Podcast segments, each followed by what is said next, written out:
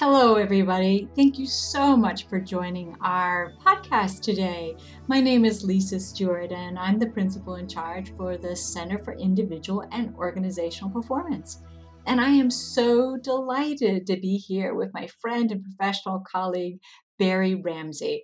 Barry and I go back a long time. I think we were talking about it the other day. It's uh, over 20 years. So we definitely have history and we've done a lot of work in the manufacturing sector together. So um, I was just so pleased that you, uh, you know, decided to come along and, and join us in this conversation, Barry. So welcome. Thanks, Lisa. I'm glad to be here.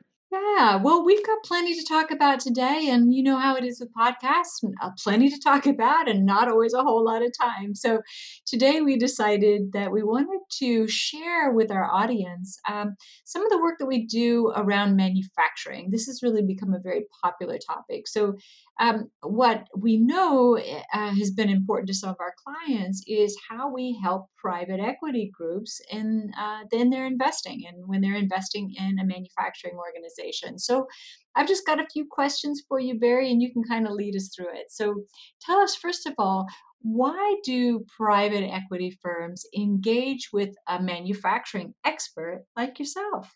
Typically, it's because of an acquisition. You know, usually it's on the pre-purchase side. It might be a simple due diligence or risk assessment. On the uh, post-purchase side, it's usually doing something to uh, help the company be more productive, more profitable. And typically, the way I do that is just uh, with an assessment of the organization's culture. Right. I know you know a lot about this. So actually, we should probably um, pause in our in our conversation a minute and give you a chance to talk uh, just briefly about what is your background in manufacturing. I mean, why should any PE firm listen to you?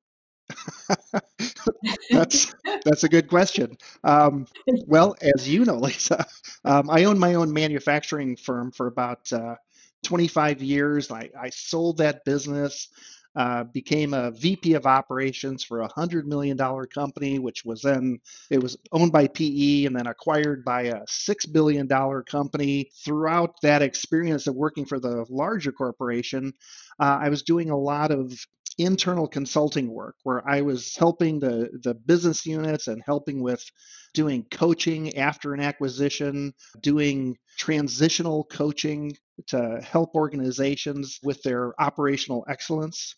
Yeah, that's actually it's great uh, even just to hear you say that because it brings back lots of memories when you and I were working together on your manufacturing company. So this is awesome. Well, given that, given your knowledge and experience, tell me a little bit about um, you know when a PE firm is considering investing, say in a manufacturing company. What are some of the most important aspects of the business that you look for to determine whether or not it's a potentially a good investment for that PE firm? Well, uh, besides the traditional historical financial and operational results, what I'm looking for is history of uh, sustainable results. And to do that, I, we can certainly look at the uh, financial metrics, but what's more important is going and seeing, going and seeing the operations, uh, looking at the manufacturer, and doing a what I call a cultural assessment.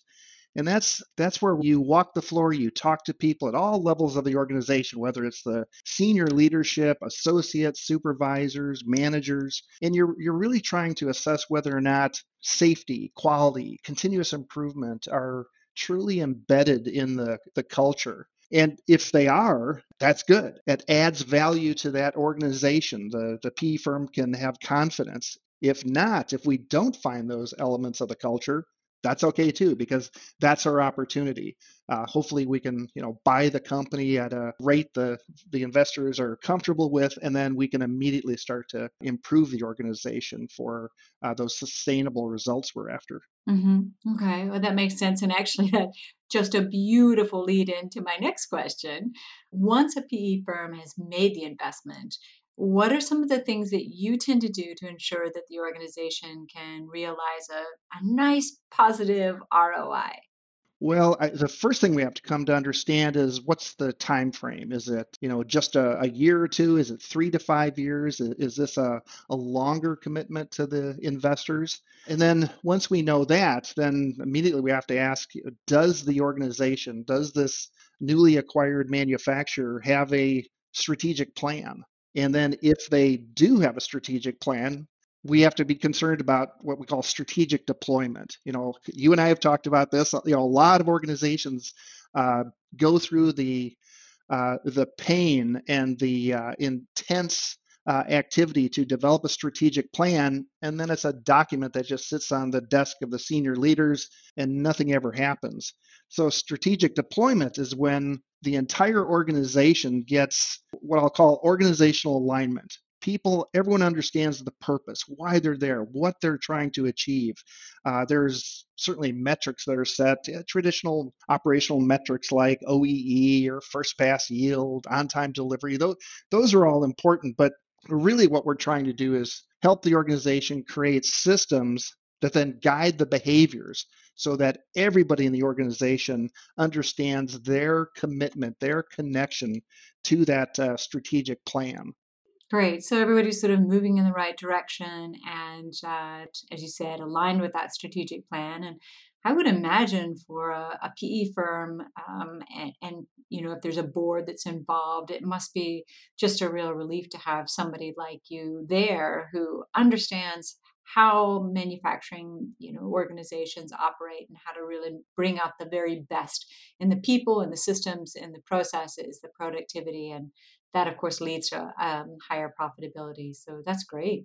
You and i have talked to, about this before this this concept of gussing up a business you know when um, perhaps a, a company is starting to look at the possibility of selling and they don't want to take two or three or four years to really turn the whole business around but there are some things that they could do in order to make the business look a little bit more attractive to an outside investor. So, you know, you had talked about things that they could do to become more profitable and, and productive. Um, what are some of the things that a manufacturing company can do pre sale to ensure that perhaps they get um, the full value or at least a better value for their business?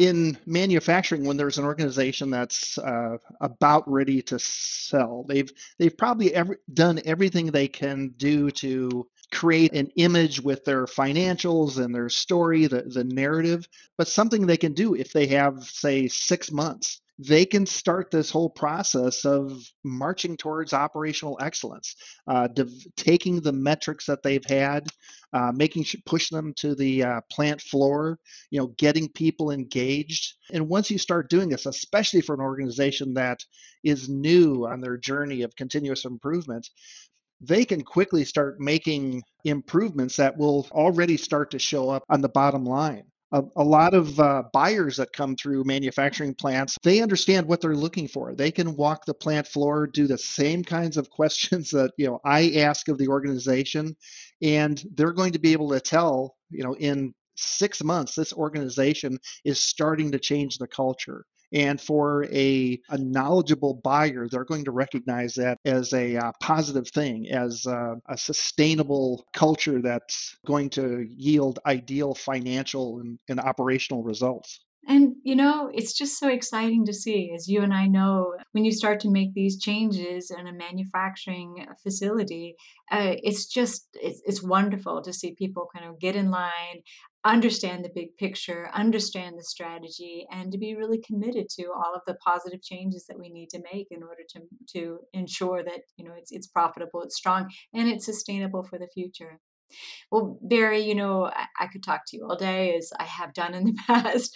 It's uh, it's great to catch up, and I'm just so excited that we can now offer some of these services to our clients. Um, we have a real passion for manufacturers and a, a real passion for making sure that they get access to really the services, the help, the support that they need in order to be successful. So I really appreciate you joining us today. And for everybody who's listening, if you'd like more information, please visit our website. Go to EisnerAmper slash CIOP, C-I-O-P, for more information and more podcasts. And we hope to see you again next time. Again, thanks, Barry. Take care.